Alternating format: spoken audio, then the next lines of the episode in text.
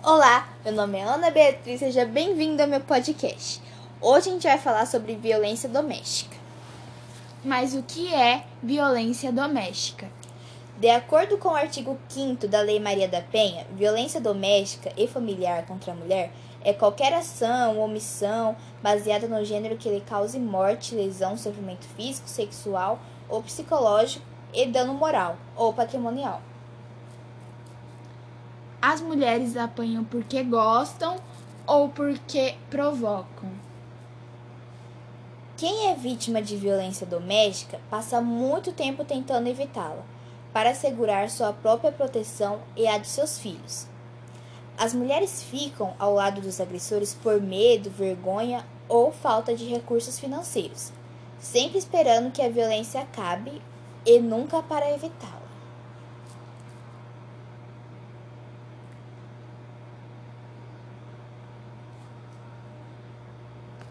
Cite os cinco tipos de violência contra as mulheres: violências físicas, violências psicológicas, violência sexual, violência patrimonial e violência moral. Aonde eu posso procurar ajuda? Se precisar de orientação, entre em contato com a rede de apoio da empresa, que é formada pelos profissionais das equipes de saúde e segurança de trabalho onde a violência se inicia. Esta fase corresponde à explosão de agressor, ou seja, a falta de controle que chega ao limite e leva ao ato violento. O que pode ser feito para acabar com a violência doméstica? As campanhas empresárias de prevenção contra a violência doméstica também pode ajudar bastante. Contar com a mídia na divulgação de boas ideias para inibir qualquer tipo de agressão dentro de casa. Pode ajudar milhares de pessoas também. Uma boa opção é sempre reforçar a lei Maria da Penha, criada em 2006. Quais são as principais causas do feminicídio?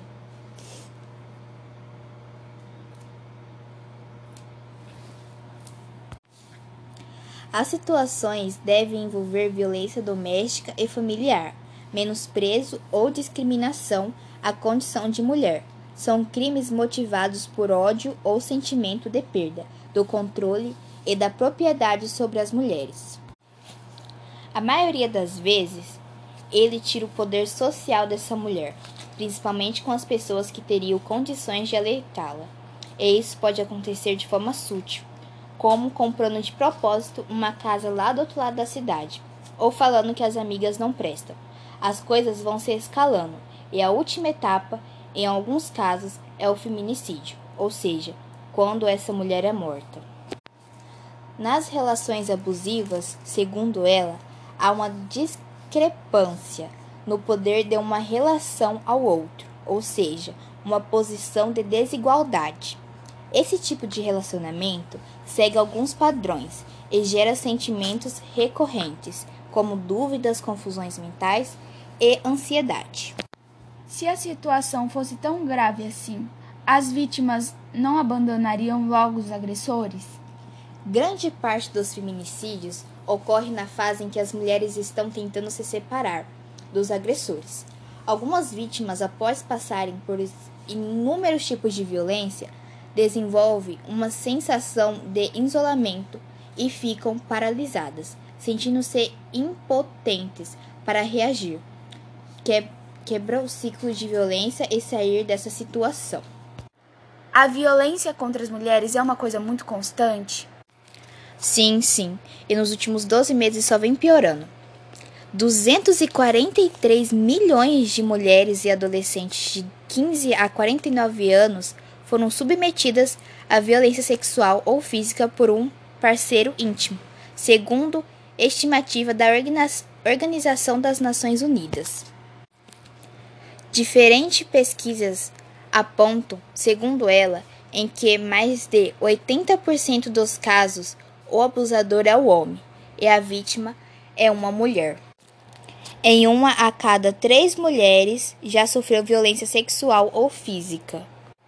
Se você sofre ou conhece alguém que está sofrendo violência doméstica, não se cale, denuncie.